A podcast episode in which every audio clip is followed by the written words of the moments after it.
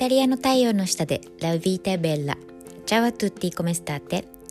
大ゼロ印象で心をつかむイタリア発セルフイメージコンサルタントの香りです。このポッドキャストではイタリア生活年齢縛りのない女性の一生の輝きそして人生における大切な気づきをテーマにお送りします。皆さんお元気でしょうか？はい。えーとですねあのー、日本は今ゴールデンウィークですよね。私は普通にあのゴールデンウィークがないのであのいつもと変わらない生活をしています。うん、であのちょっとね義理のお母さんが具合が悪くなったりとかしたりしててまあ、うん、様子を見に行ったりとか、うんあのまあ、していて、まあ、その時にちょっとあのふとね自分の今までのことを、えー、思い返すタイミングがあったのでちょっとそれをね今日テーマにしてお話ししたいなって思っています。うんえーと、テーマは、えー、まずは自分を、えー、愛してあげようっていうテーマでお送りしたいと思います。うん、なんかちょっと愛してあげようっていうと恥ずかしいですけどね。うん、そうでもね大事なことなので、はい、お話ししたいなって思ってます。あの私の20代は、えっとまあ、東京でねいわゆる会社員してたわけなんですけれどもまあ本当に大学出たばっかりで、えーまあ、20代の頃ってすごく、えーと、エネルギーもあるし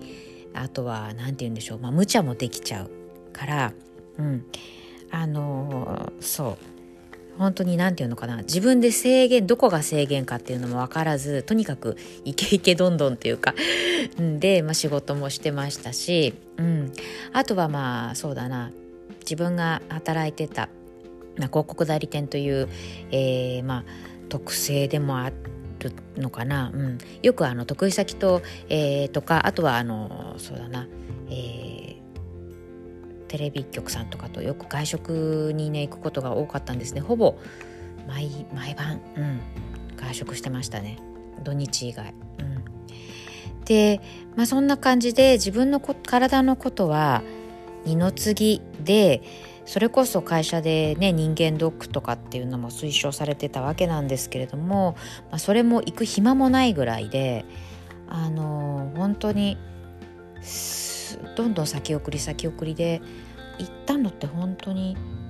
うーんそんな行ってなかったと思うんですよね。うん、でまあそうやって20代を過ごしてきたものだからえー、20代の終わりの頃ですねそれこそ、えー、子宮筋腫と子宮内膜症を両方とも、えー、発病っていうのかなしてしまったんですよね。うん、であのー、まあ、よくその、えー、婦人科の先生とかが例えばコラムとかで書かれたり、まあ、お話をされてたりすると思うんですけど、まあ、日本の日本のというか、まあ、女性ですごくその子宮内膜症とか子宮筋腫になる方がすごく増えてる。っていうことも言われているわけなんですけど、まあ、私もそういったことになってしまってであのそうですね、まあ、結構だから症状がもう何らかの症状あまり詳しく今覚えてないんですけど何らかの症状が出てたんですよね。でまあ実際病院にこう、まあ、治療目的で、えー、行った時にえー、とある病院の先生にもあの子供をね持つのも難しいかもしれないみたいなことをこう警告されたんですよね。うん、まあそれもあってあの何かを変えなきゃ、うん、って思ったっていうのもあるったっていうふうにね思い出したんですね。うん、で、まあ、環境を変えて会社を辞めてうん、あのそう好きだった会社、うん、広告代理店という仕事を辞めて、えー、で、まあ、イタリアに行ったわけなんですよね。うん、で、えー、30代その環境をイタリアに移したことであの何て言うのかないろいろその知らないうちに自分にこうあのうん作っていた制限をえーと、徐々に徐々に取り除くことができたっていうのは大きかったです。うん、例えばねもう30歳なんだからあのこういう格好はしちゃダメよとかうん30なんだから、まあ、それこそキャリア仕事ですごく成功するかあるいは家庭に入って、まあ、いわゆるなんだろう幸せな奥様にならなきゃとか、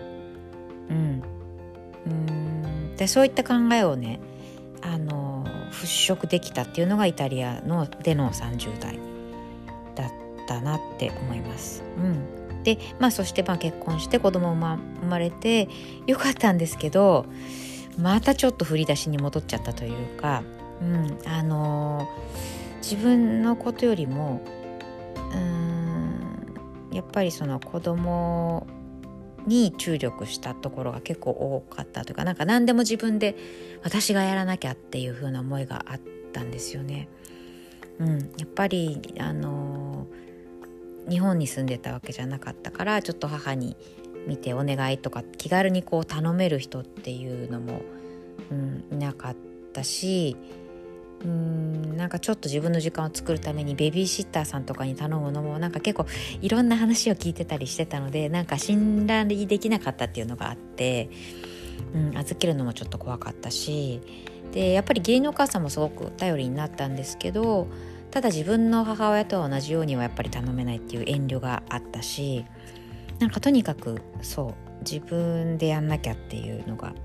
どんなに大変でもどんなに寝不足でも自分でやんなきゃっていうふうに思ってたんですね。であの、まあ、パートナーも仕事をしていてで私はその子供が生まれてすぐは、まあ、いわゆる主婦だったから、まあ、パートナーに娘を見ていてって言ってちょっと出かけるとかっていうのもだもうダメっていうふうに思い込んでたっていうのがありましたね。うんでまああのそれで40代になって、まあ、自分も仕事をまあ再スタートさせて、かつ子育ても、えー、家事もみたいな感じになってこうやってたらそれこそその前から持っていた子宮筋腫が10個ぐらいに増えちゃったんですよ。うん、増えてたんですよね。でそのうちの1個があのみかんサイズにまで大きくなってしまってもうこれは取らなきゃいけないってことになってあ1個じゃなかったかな。もっとあったのかな。そうそう。であのー、そうなんですよ。で手術自体はまあ成功したんですけどもともと貧血があって、まあ、普通はあの3日で退院できるって言われてたのが結局その1週間以上病院から出してもらえなかったりで、うん、であのそのまあ結果的に良かったんですけどその術後で、えーまあ、ななぜか なぜかっていうか、うん、あのいわゆる尿をこう出す機能が働いていないっていうことが続いてなんかいきなりねあの息ができなくなった時があったんですよ。うん、でそれこそなんかあの、うん、緊急処置じゃないけどあの自分の病室から運ばれてなんか結構バタバタっていう感じでっていうのがあってなんかそういう何て言うんでしょうね本当にあのまあ死にはしませんけどなんかちょっと本当にうん結構恐ろしい体験をしたんですよね自分的に。うん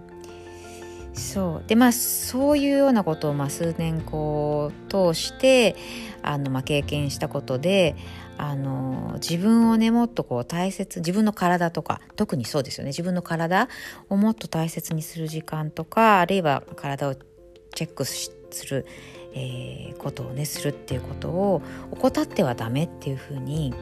やっと気づいたんですよね。うん、そうでまあ、今日なんでこの話をしたかというときっと今こうラジこうやってラジオを聴いてくださってる方もきっとねあのいや私なんてまだまだとか大したことしていないですとか、えー、当たり前なことをやってるだけなんですって思ってる方もねいるんじゃないかなって思ったんですね。うん、でももっと、えー、自分をこう自分の体をちゃんと向き合ってあの上げてこう自分をいたわる時間を取ってあげてほしいなというふうに、えー、この私の数年間の、うん、経験上思いました。うん、そう同じ私のような同じ間違いを、えー、しないように、うん、そう、うん、これってだからあの本当にもう基本的ないわゆる自己需要につながる話だと思うんですよね。うん、そう。自己肯定感っていうのはこうやればできるっていうなんかこうねあのそう。なんていうのかな、うん、こうチャンスに向かってこうがむしゃらに頑張るとか、まあ、そういったこともあると思うんですけどもその手前ですよね。うん、自分が今持ってるもの今の自分の状態を、えー、慈しんであげて、えー、丁寧に預かってあげてで自分の時間を作ってあげて、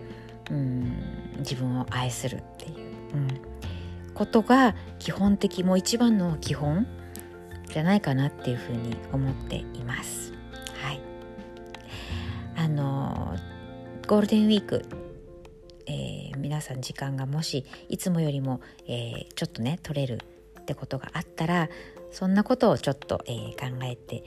みてくださったらいいんじゃないかなっていうふうに思って今日はこの話をしてみました。はいあの本当にねあのそう自分を大切にするっていうのが結果的にあの周りの人にも優しくできることにもつながると思うんですね。うん、そう自分をおろそかにしてたら他の人にまで優しさがこう回らないと思うんですよね。うん、はい、そういうようなこともね実はそうあの今後そうサロンでねお話もしていきたいなっていうふうに、えー、思っています、うん、これから3ヶ月私はサロンの方ではい、えー、こういった話をねちょっと、うん、していきます。はい、うん。えー、それでは、えー、素敵な、ゴールデンウィークをお過ごしください。それではまた。